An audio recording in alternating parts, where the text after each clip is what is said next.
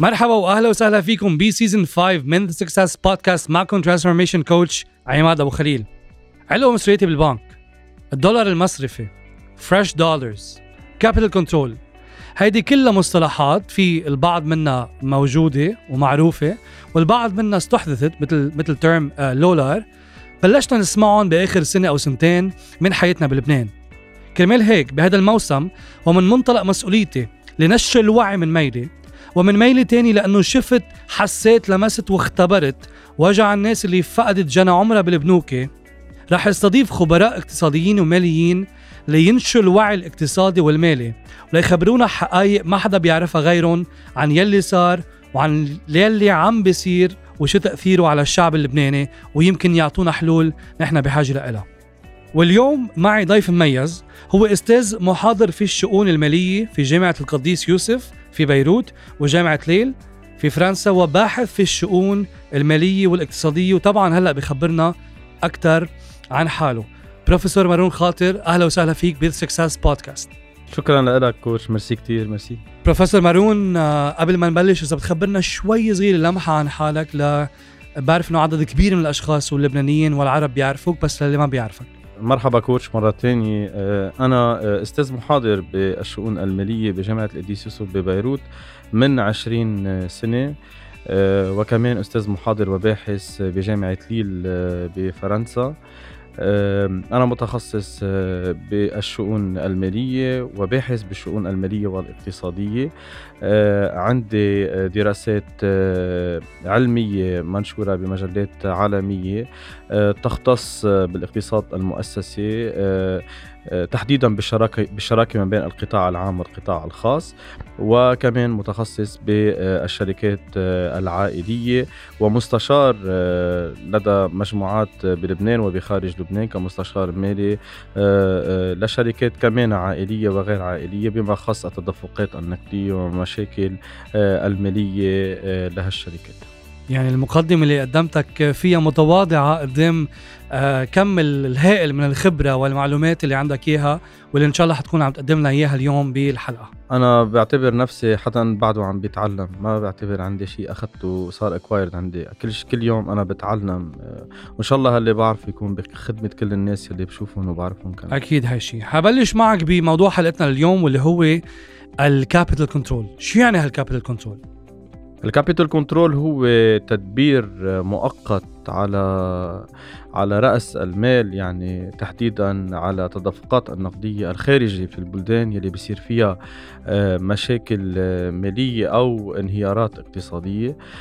طبعا هالتدبير هو تدبير يجب أن يحصل عندما يحصل الانهيار، وبالتالي عند المصارف بتطبق هالتدبير وبتمنع تحويل الأموال إلى الخارج، يعني بتسكر على هروب الأموال إلى الخارج. وبالتالي هالتدبير هو إذا بدنا ناخده بسياقه هو ضد الاقتصاد الحر، وإنما تدبير مؤقت، والهدف منه هو طبعا إنه يحد من الطلب على العملة وتحويلها للخارج، لأن أي قطاع مصرفي بالعالم وتسير في انهيار يصبح غير قادر على تلبية كل طلبات السحب والتحويل.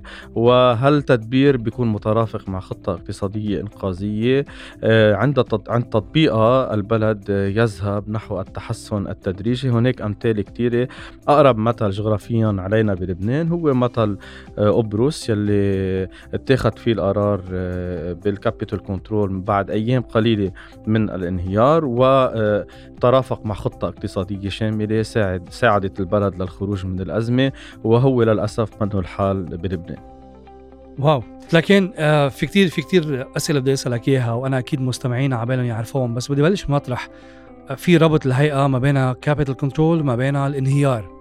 إذا الانهيار لازم يصير بالأول، إن شاء الله ما يصير، بس إنه لازم يصير بالأول تابع من بعد نعمل كابيتال كنترول، صح؟ صح. أوكي، وبالتالي الكابيتال كنترول في يكون حل صحي إذا في يقول للاقتصاد إذا عمل بطريقة منهجية. هو حل قصري مثل ما تفضلت حضرتك، لأن الانهيار هو شيء ما حدا بيتمناه يصير، وأنه وقت يصير الانهيار يجب أن تؤخذ تدابير معينة مش لوقف الانهيار بس، لإعطاء أو للمحافظة على مؤشرات الحياة للاقتصاد. وإنما برجع بقول لك ما حصل بلبنان هو شيء معاكس للي عم نقوله.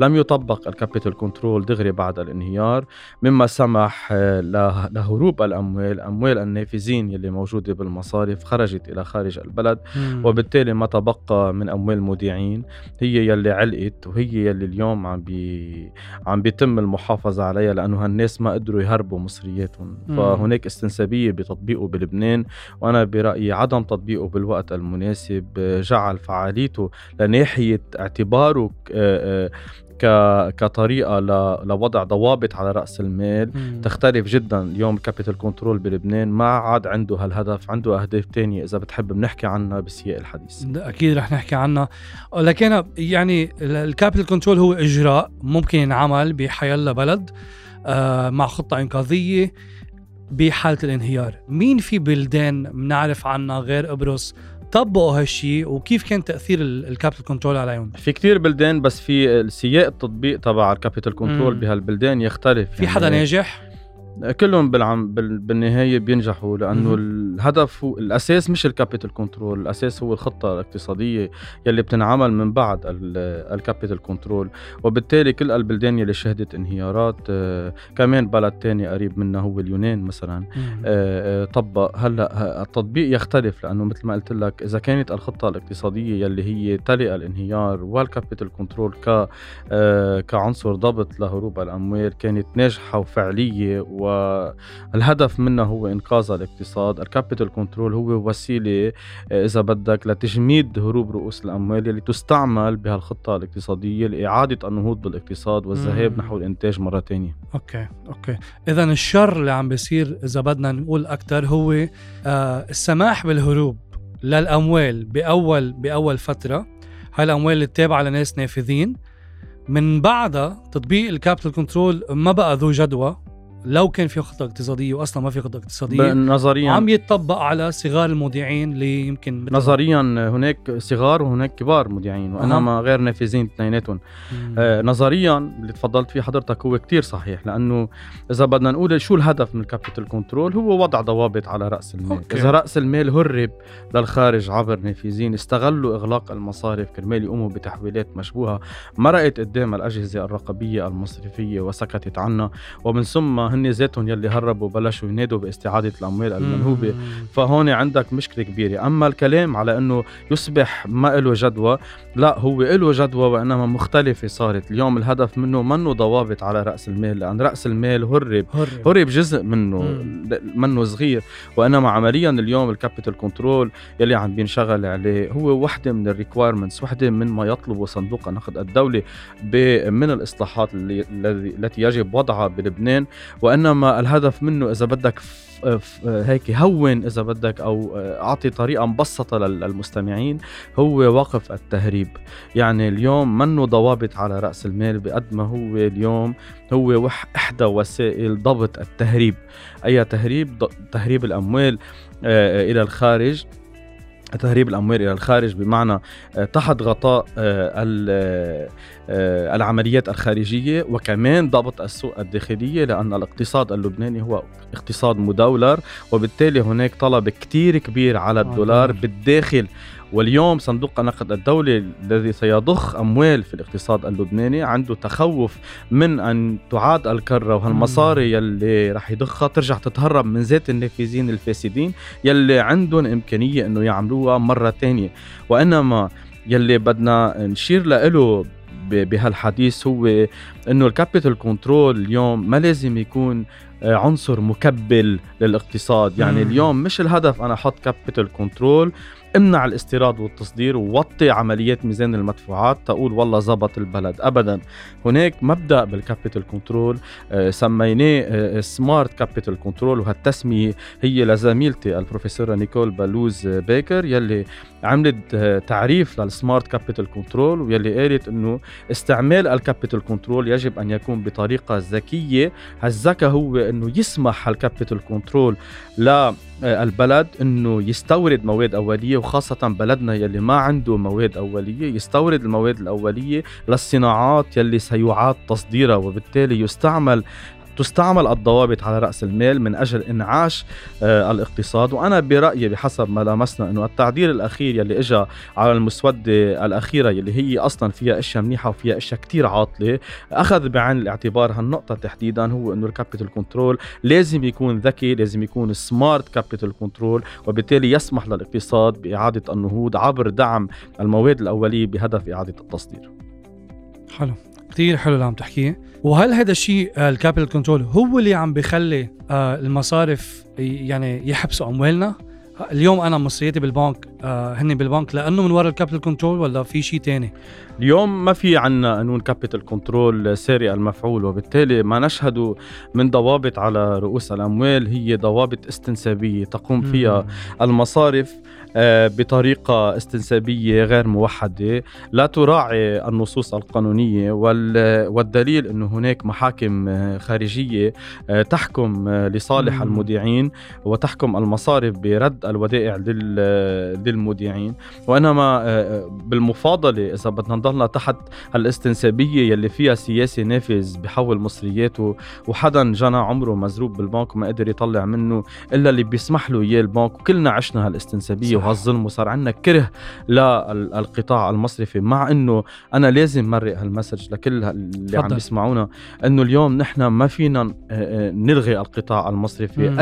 اي نهوض للاقتصاد اللبناني لابد ان يستند الى القطاع المصرفي. نحن ما فينا نرجع نقلع اقتصادنا اذا ما كان في تسليف، اذا ما كان في ثقه بالمصارف، واذا ما كان في ثقه بالمصرف المركزي. وانما اليوم بين استنسابيه المصارف وبين اقرار قانون عادل ما بيشبه القانون يلي المسودة يلي سقطت كمشروع قانون، والمشروع يلي بيجي بإطار خطة اقتصادية شاملة تقر إصلاحات معينة، هو المطلوب اليوم. المطلوب هو أنه يكون عندنا قانون كابيتال كنترول، وإنما من ضمن سلة إصلاحية شاملة طبعا بمطرح معين قد تضع ضوابط مؤقتة على رأس المال، وإنما بالمقابل قد ستأخذ الاقتصاد إلى ما هو أفضل من يلي عم نعيشه اليوم.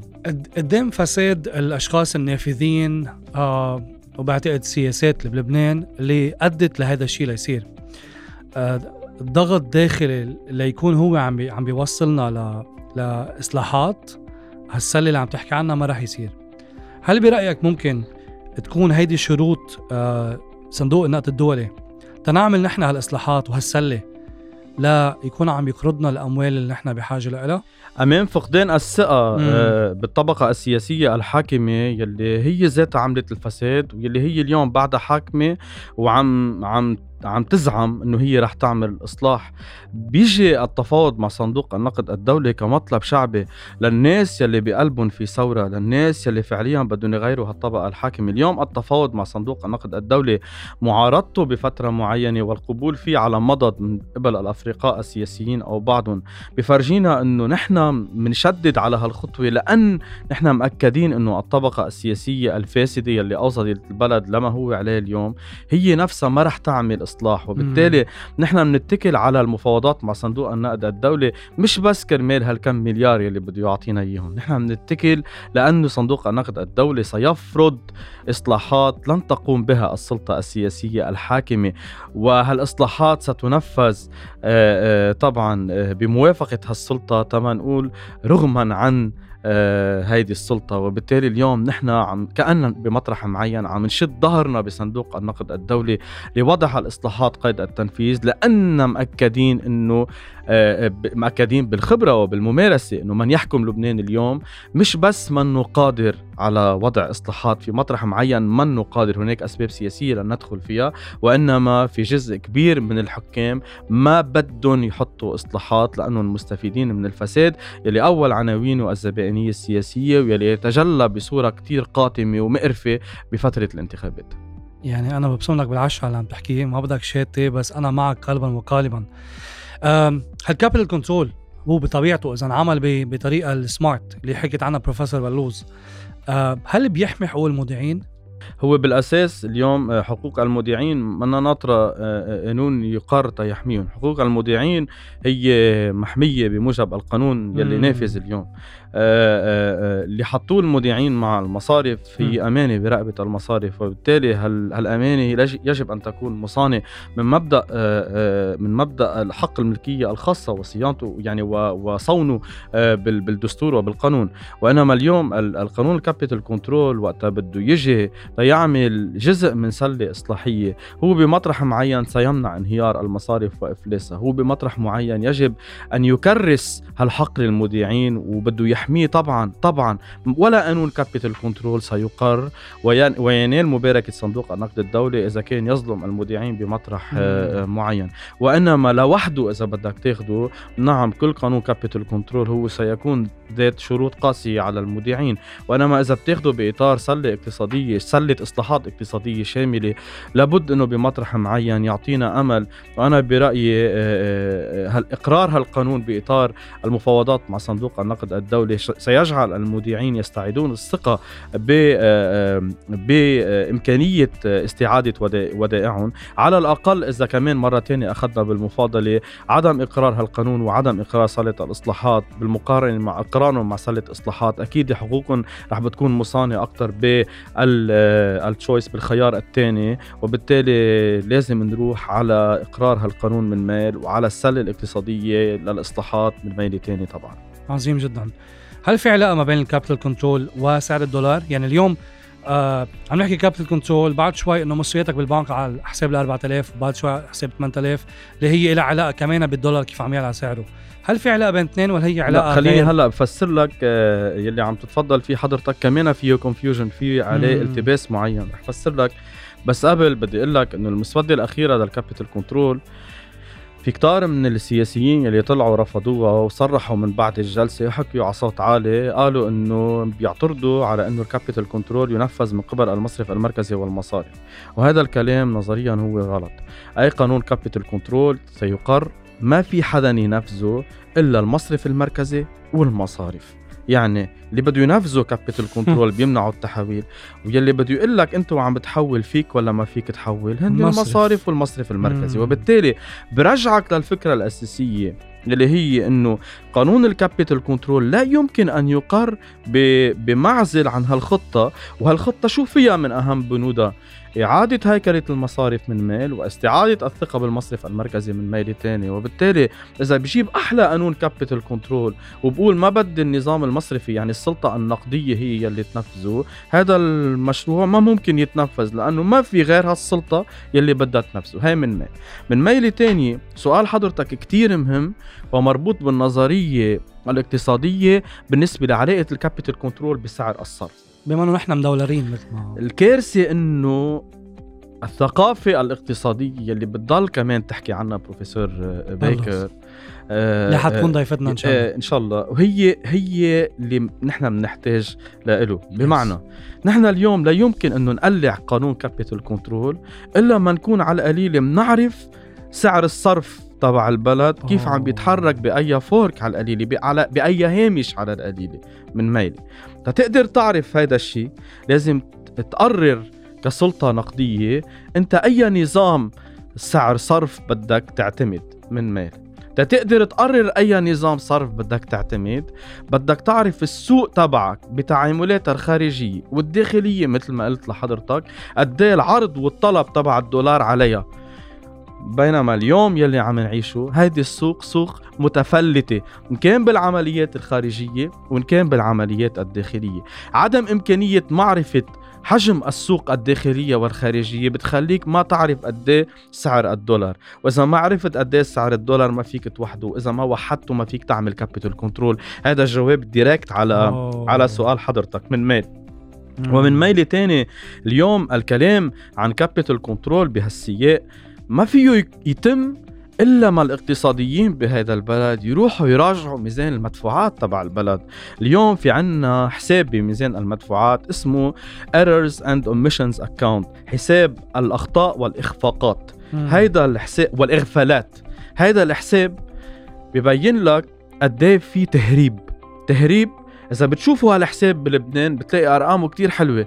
ليه؟ لأن التهريب من المالتين، باللي فايت فيه تهريب وباللي ظاهر فيه تهريب. الجمارك يعني وين تهريب؟ لا، تهريب بمعنى إذا كان في حدا عم بيجيب كاش عبر من دون ما يمرق بالقطاع المصرفي وبيشتري فيهم بضاعة، بالتالي هالمصاري ما بتدخل بالنظام المصرفي وبتظهر لبرا، فيه تهريب. وإذا في مصاري عم بتفوت من برا على لبنان مش من ضمن القطاع المصرفي كمان.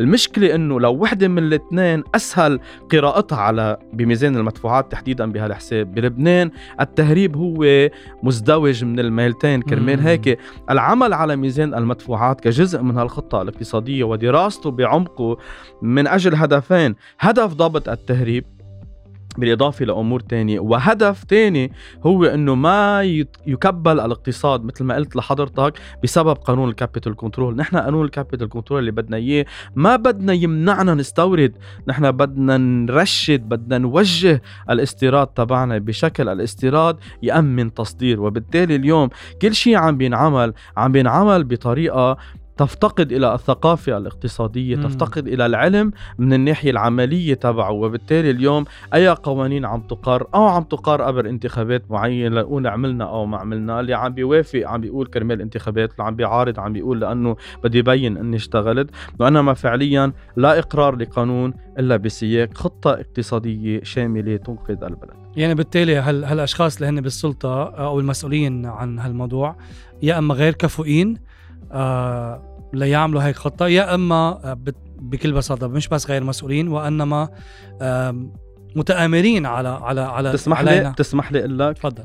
مستحيل يكونوا كلهم هالقد ما بيعرفوا، مستحيل يكون في هالقد ناس معلمين، هالقد ناس عندهم خبرة، هالقد بزنسمانية أبضيات، وكلهم يكونوا مع بعضهم ما بيعرفوا.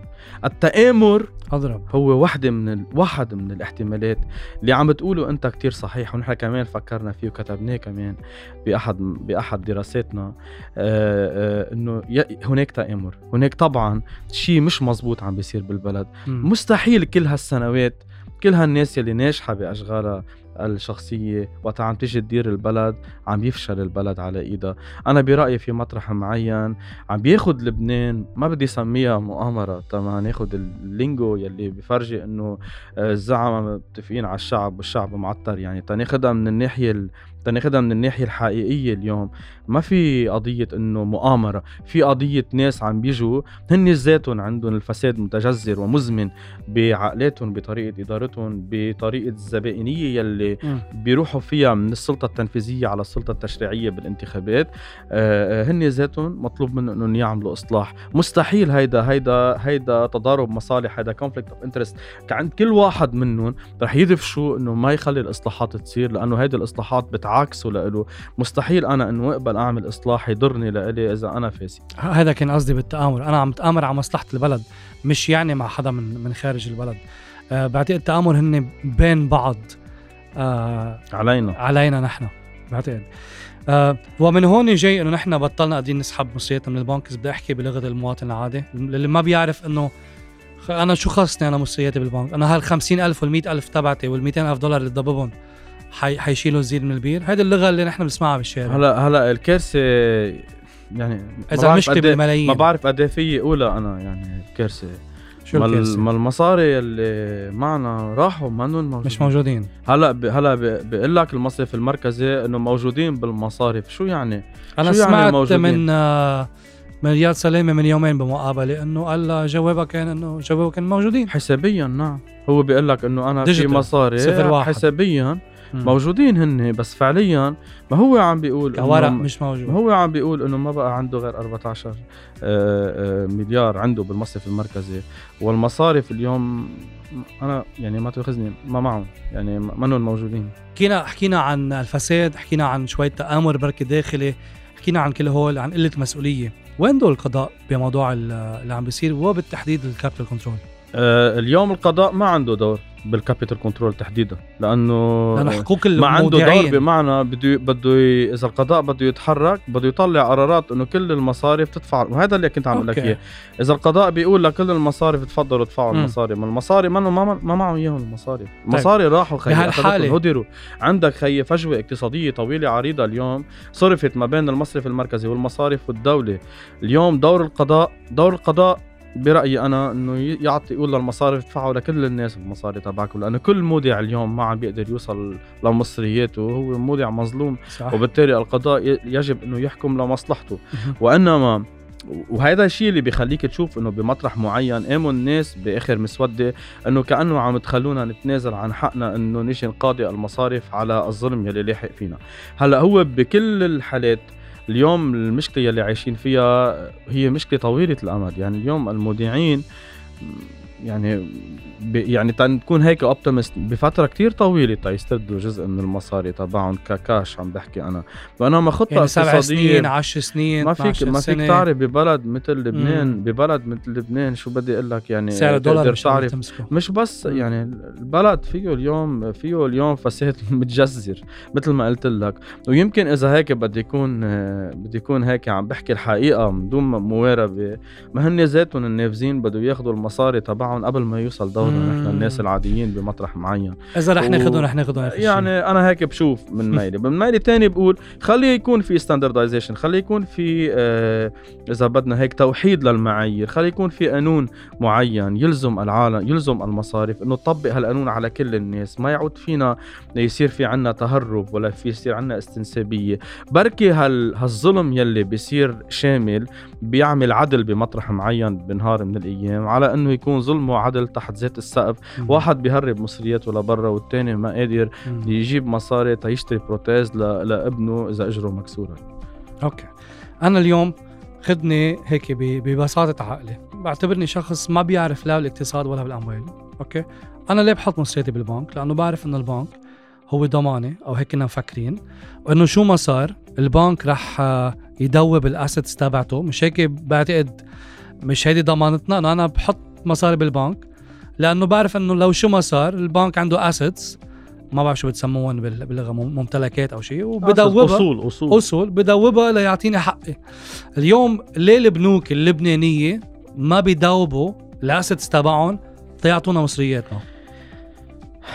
لك رح جاوب انطلاقا من بس سؤالي منطقي، مش هيك لازم يحلو سؤالك. رح جاوبك، شوف سؤالك لمن رح ياخدك.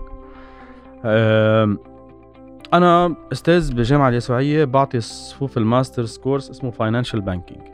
بهالكورس ندرس كل ميزانيات المصارف، يعني البالانس شيتس تبع المصارف بالعالم، وبناخد الموديل تبع المصارف اللبنانية، كيف الستركشر تبع البالانس شيت تبعها، كيف هي بنية الميزانية لهذه المصارف.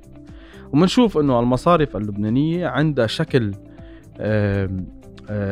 معين هو كتير بيميزها، يعني هو كاركترستيك، هو شيء بيميزها لهالمصارف، هو انه هالمصارف بتعمل بامبينج للديبوزيتس من الماركت، بتسحب الودائع بطريقه انا بسمح لنفسي اقول مبتذله، يعني بتعطيك اوفرز تاخذ المصاري من جيبتك، وانستيد اوف ري انفستنج هالمصاري بدل ما تاخذها وتستثمرها بالتسليف كرمال الانتاج، بتلاقي هالمصاري كلها عم بتجمع على شيء اللي بنسميه انتر بانك، يعني على المارشي انتر بانكير، يعني على سوق المصاري. اذا بتعمل دريلينج داون شو يعني بعد، اذا بتفوت تعمل دبل كليك بتلاقي بتسحب بامبينج ديبوزيتس وبتعطيهم للدوله. يعني بتلاقي اكبر 2 لودز بالبالانس شيت هن الديبوزيتس من ميل والمصاري تبع المصارف يلي معطيين للدوله، يعني بونزي سكيم بس راس الدوله. يعني كأنك إذا ما بدنا نسميها بس بونزي سكيم، أنت اليوم عندك ديبارتمنت اسمه ريسك مانجمنت ديبارتمنت طويل عريض، فيه عالم عم بيشتغلوا تكنيك، وأنت أخذ المصاري تبعك بأعلى برسنتاج قاعد تحطهم من دون ولا أي دايفرسيفيكيشن بقراراتك الاستثمارية الكازينو مع دولة. هيدي الدولة إذا كانت كتير منيحة ريسك مانجمنت لازم يقلك يو هاف تو دايفرسيفاي، ما لازم تكب مصرياتك حتى مع دولة كتير منيحة. كيف بالأحرى إذا أنت أمة وبيّة لهذه الدولة وقطاع المصرفي بيعرف 100% من زمان لهلأ كيف كيف هي سياسة هالدولة، وين عم بيروحوا مصاري الناس. والقطاع المصرفي هو مشارك بالهندسات المالية، بس كل ما أقول هالحكي بسمح لحالي أرجع أقول أنا ما بدي إلغاء القطاع المصرفي، لا أنا بدي قطاع مصرفي ما في إمكانية للنهوض من دونه، وأنا ما هودي جزء من التاريخ ما فينا نخبيهم على الناس. هلأ بالنسبة لسؤال حضرتك على قضية المصارف وكيف الأسيتس طبعا اليوم تركيبة الميزانيات طبعا المصارف مستحيل انه عمليا تقدر تسيل التوظيفات يلي عندها اياها وترد للمودعين المصاري اذا كان هالتوظيفات هي بعملة والمصاري هي بعملة تانية من مال، واذا كانت هالمصاري باللود الكبير يلي موجود هو صار مع الدولة والدولة صرفته. اللي عم اقول لك اياه من ميله المطلوبات تبع المصارف، يعني اللي لازم تدفعهم للناس اللي هن الديبوزيتس، عندك لود كتير كبير، بقبال هاللود واكتر منه محطوط مع البنك المركزي، والبنك المركزي صارفه مع الدوله، وبالتالي اليوم تسييل الاصول يلي عم تتفضل فيها يعني مطالبه المصرف المركزي بدفع الاموال مجددا للمصارف لدفعها للمودعين. شو عم بيقول المصرف المركزي؟ عم بيقول لهم مصرياتكم مع الدولة مش معي، وبالتالي اليوم لا إمكانية للمصارف بتسهيل الأصول ولا إمكانية للدفع للمودعين للأسف.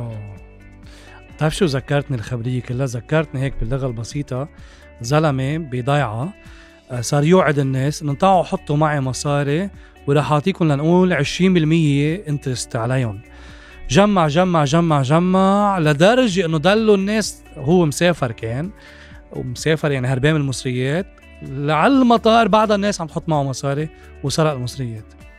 ما بعرف ليه عم شوف سرقة ممنهجة، علوا البنوكي الانترست ريت ل 14% و15% و17% على اللبناني، للعالم كلها تحط مصرياتها باللبناني او كلها تحط مصرياتها. وبعدين يمكن من 2016 او 17 بلش الشغل على الموضوع وانصرفت المصريات بركي من الدولة اللبنانية، بطل هي انصرفت المصريات، بس السايكل ضل يكمل. المشكلة كان بالبنزي اللي تفضلت فيه انه نهار يلي اليوم بيطلع لك حدا انه بيفهم بيقول لك انه لك الثورة اللي صارت وين وصلتنا، الثورة يلي صارت هي ثورة محقة بس كسرت السايكل، بدل ما يضل المغترب يجيب جنى عمره ويكبه والدولة تسرقه ويرجع يجي مغترب تاني لانه البامبينج عم بيجي على اوفرز هائلة اوكي ويرجع يروح. وقف السايكل، وتوقف السايكل انكشفت اللعبة كلها.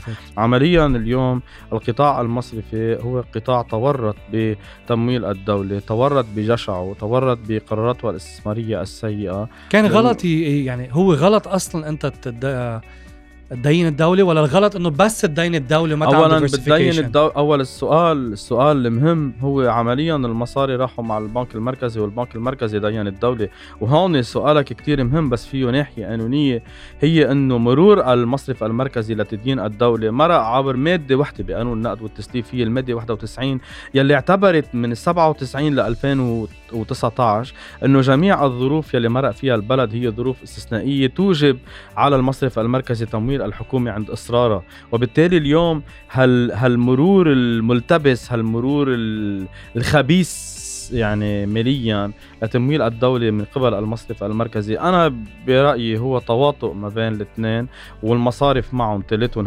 هالترويكا يلي كنا نسميها على ظهر المودعين. أنا اليوم مقتنع أنه غلط تمول الدولة، لا بس أنت عم بتمول الدولة بمصاري مين؟ مصاري الناس الفقراء، ومصاري الناس المتقاعدين اللي ما عندهم مصاري، ومصاري كل هالمغتربين اللي حاطين ثقتهم. وبالتالي ولو من 97 ل 2019 ما بين عليك شيء مريب يا ريسك مانجمنت تقول في شيء مش مزبوط عم بيصير، let me stop من ميل، أو أنت يا مصرف المركزي إذا كان القانون بيلزمك ما فيك تقول أنا I will stop this for now، أنا ما بقى رح مول الدولة، اعملوا عدلوا هالقانون لأنه يلي عم بيصير هو عكس المنطق والضمير تبعي. هذا السؤال الكبير يلي بدنا نسأله اليوم. شو برأيك الحل إذا في حل؟ رح ضلني أحكي معك بالاقتصاد لحتى ما نروح بالسياسة. هو اليوم إذا بدك هيك تنكون متصالحين مع نفسنا، يعني الحل اليوم بالسياسة منه بالاقتصاد. أنت وقت تشوف اليوم إنه صارنا 13 شهر ننطر تتجي حكومة، تجي حكومة بالشكل اختصاصيين بالعمق، ما تأخذني أنا ما بقدر أيامهم كتير يعني، بس هيك كنظرة أولى فيها لك فيها لك من البيهيفير تبعهم يعني البرفورمانس السبيتشز كمان الحكي يلي انحكى من قبل بعض الوزراء. مش عم بحكي عن وزير الاعلام، عم بحكي بالتكنيكال سايد يعني وزيرين ثلاثه حكيوا اشياء غلط. نحن الناس كمرئيين عن الاقتصاد ايه يعني مثلا في اشياء منها مزبوطة شوي. تجي السياسة بتعطل الحكومة، حكومة الاختصاصيين بتعطل السياسة. شو هالمفارقة، شو هالمفارقة اللي بعد بتخليك تحكي اقتصاد؟ أنا ما بقدر أحكي اقتصاد، لأن اليوم لو كان في حكومة عم تجتمع كنت بقلك أنا بقدر أعمل valuation، بقدر أعمل إذا بدك هيك تقييم لشغلهم إذا هو منيح والله عاطل. بس اليوم إذا هالحكومة الاختصاصيين ما عم تجتمع، سبب عدم الاجتماع هو سياسي منه اقتصادي من مال، وسبب عدم الاجتماع هو غير مبرر تحت أي ذريعة من الذرائع. لأنه كوتش اليوم الصليب الأحمر اللبناني بيروح بيجيب ناس ولاد عم بيغيبوا عن الوعي بالمدارس، وقت يجيبهم ينعرف شو السبب بيطلع انه في ولاد عم تجي مش عم تاكل غير كل يومين. اليوم وقت تشوف انه في ناس بالبلد بالضياع عم بيناموا بكير على الساعه 4 ولا 5 لانه ما قادين ولا يضووا الضوء ولا يحطوا نار بالاوضه عندهم. اليوم بتقول انه ما في ولا مبرر حكومي ما تجتمع. اليوم قبال الجوع ما في ولا مبرر حكومي ما تجتمع. كرمال هيك الحال منه بالاقتصاد بالسياسي، وانه اذا سالتني بالاقتصاد تكون عم جاوبك أنا. الحل من انتظام العمل المؤسساتي. تجتمع الحكومة، تذهب إلى تفعيل التفاوض مع صندوق النقد الدولي يلي هو عكس مصلحة البعض مثل ما قلت لك، لأنه تفعيل التفاوض مع صندوق النقد الدولي يعني إلزام البعض الذي لا يريد الإصلاح بإصلاحات تفرضها الجهات الدولية للتمويل. يعني في ناس من الفاسدين ما في خزنة بده يخترب بيتهم لأنه صح. ما بقى رح يضلوا فاسدين. وهون السؤال الكبير، هل بدهم بالعلن بالسر صندوق النقد الدولي مثل ما بدهم اياه بالعلن، ولا يلي عم نعيشه اليوم على مستوى الكابيتال كنترول، على مستوى رفع سعر الصرف بالمصارف، على مستوى اللعب بالسوق السوداء مثل ما صار مؤخرا بليله وحده بيطلع من 26 ل 29 الف، ثاني نهار الصبح بيرجع بينزل على 25 يعني مستحيل. هيدي في مانيبيولاتور، هيدي في واحد زلمه عم بيلعب. وين بحطها يعني؟ انا بس ما بفهم شغله، انا لما بفوت على الويب سايت مين اللي حطه لهالرقم؟ مين خبر مين يحطه؟ في حدا عم بيحطه هلا ما لانه بيروح محل يعني هذا الرقم مانيبيولي، هذا منه رقم بيعكس هلا بيعكس بمطرح معين المزاج العام طبعا. لانه اليوم الانتسيبيشن تبع الناس هي الريشنال انتسيبيشن، هي نيجاتيف. يعني انت اليوم انت عم تشتري غرض بتقول المره الجايه رح اشتريه بسعر اعلى، وبالتالي انت الانتسيبيشن تبعك هي عاطله على الاقتصاد لانه الاقتصاد منه كوركت، والاقتصاد رايح صوب الاسوء. وانما المزاج العام بمال وانه حدا يقول لك قبل بخمسة ايام انه الدولار بده يصير ب 30,000، شوي الدولار يصير ب 30,000. هذا اتس مانيبيوليتد بهيومن بيهيفير، هذا منه بس عرض وطلب فعلي، هذا من مال. هلا كل هالامور اللي عم نحكي عنها بتفرجيك انه الحل بده يروح بطريق واحدة ما في غيرها. حكومة تلتئم، مؤسسات تشتغل مثل ما لازم، مفاوضات مع صندوق النقد الدولي. بما انه كل هودي قبل ما يصير انتخابات ما شايفون أنا بيصيروا كلهم، فإذن هيدا نركز نقول أنه يصير في تغيير معين على مستوى السلطة التشريعية، تنتج حكومة قادرة على التغيير، تذهب صوب المفاوضات وتروح بالبلد صوب خطة إنقاذ اقتصادية. يعني للأسف ما في غير هالطريق، وهذه الطريق أنا شايفها كتير صعبة بظل الاشتباك السياسي اللي يعكس اشتباك سياسي إقليمي ودولي مع المصارف واضحة. وأنا برأيي بمطرح معي مثل ما كتبت بالنهار جمعة الماضي، الأنظار لا تتجه إلى بيروت وإنما تتجه إلى فيينا. يعني دلالتها أنه انفراجات على مستوى الإقليمي والدولي ستنعكس انفراجات على المستوى الداخلي، وأنه الحل لن يكون بمعنى حل منتج داخليا، هو حل سينتج عن الانعكاسات المتأتية من المفاوضات المتعسرة أو المفاوضات التي تحرز تقدم. وفي يقولها هيك كمان بلغة البسيطة، انه لما تبلش هيدي يعني التحالفات الإقليمية او الانفراجات الإقليمية تصير، هالبنك النقد الدولي صندوق النقد الدولي ممكن يعني يكون عم بيقدم لنا هالاموال. صندوق النقد الدولي لا يدخل بهيدي ليه بعده عم يعطينا مصاري طالما عارف انه قد ايه عندنا فاسدين؟ صندوق النقد الدولي ما عم بيعطي مصاري، بالعكس عم بيشدد للشروط. صندوق النقد الدولي عم بيقول ما عم بيدخل باللي عم اقول لك اياه كنتائج. انا اللي عم اقوله الذهاب صوب مفاوضات مثمرة مع صندوق النقد الدولي. بدك كلمة سر، وكلمة السر هو انه يصير في اذا بدك قبول ولا تعاون معين من جميع الافرقاء. كأني عم قلك التفاوض مع صندوق النقد الدولي ليس فقط تفاوض تقني، التفاوض مع صندوق النقد الدولي هو تفاوض بحاجة لغطاء سياسي داخلي يجعل من هذا التفاوض تفاوض مثمر. اما صندوق النقد الدولي ذاته فشروطه واضحة لا تتغير بتغير المعطيات السياسية، وبالتالي رح بضل بيطالبك بالإصلاحات نفسها، وإنما طريقة تعاملك مع الوصول لهالإصلاحات يجب أن تتغير. لأنه أنا يلي عم شوفه باللغة العامية اللي بنحكيها بالشكل في تفاوض وفي إعلان نوايا وبالسر في فركشة. أوكي، فهمت عليك. دكتور بروفيسور مارون، أي كلمة أخيرة لحديثنا اليوم؟ طبعا حديثنا ممكن يستفيد، عم نحاول نخلي الحلقة يكون شورت اند سويت مثل ما بقوله.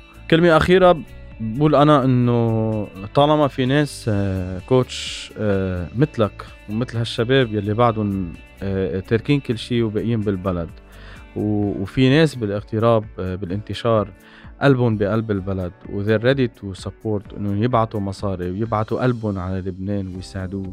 نحن بنستاهل اليوم إنه نعمل تغيير حقيقي بصندوق الاقتراع. اليوم بيستاهل هالبلد إذا خلونا نعمل انتخابات نهار من الأيام، كل شاب لبناني برا أو هون إنه يحط مستقبل بلده هو لاقط الورقة بده يحطها. اليوم إذا ما صار في تغيير على المستوى التشريعي ينتج مجلس نيابي قلبه قلب الثورة وتوجهاته توجهات التغيير، عمليا في هناك صعوبة بإنتاج سلطة تنفيذية تذهب حتى نحو صندوق النقد الدولي. كلمة أخيرة، اليوم الحل بلبنان لا يمكن أن يكون حل إلغائي. اليوم جميع الأطراف اللبنانيين، كل الأطراف من دون أي استثناء، لازم تبرم القوة تبعها نحو بناء الدولة، نحو بناء الشرعية، نحو بناء السيادة، نحو الوقوف وراء الجيش اللبناني من أجل القيام بلبنان جديد، لبنان يستجمع قواه الموجودة في داخله من أجل بناء دولته ومؤسساته. ما فينا نضلنا بالشرزمة يلي عم نعيشها، معسكرات بقبال بعضها.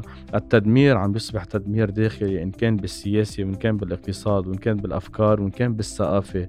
اليوم التوجه صوب لبنان جديد، لبنان بيعمروه كل أبناء وكلهم من دون ولا أي استثناء. أنا ما بدي أدخل بالتفصيل لا الطائفي ولا المذهبي، أنا بدي أحكي بالتصنيف اللبناني. جميع اللبناني يجب أن يقفوا صف واحد وراء الشرعية ووراء الجيش اللبناني. بروفيسور مارون خاطر، شكرا جزيلا لك، أول ضيف للحلقة وصديق للبرنامج، وعلى كل المعطيات والمعلومات القيمة اللي عطيتنا إياها. لكل اللي عم يسمعونا وعندهم أسئلة دكتور خاطر، بليز كونكت with him على اللينكد إن، مارون خاطر على اللينكد إن، وتسألوه أي سؤال عندكم إياه، أو كمان يكون ضيف بحلقة لعندكم نرجع نحكي قريبا.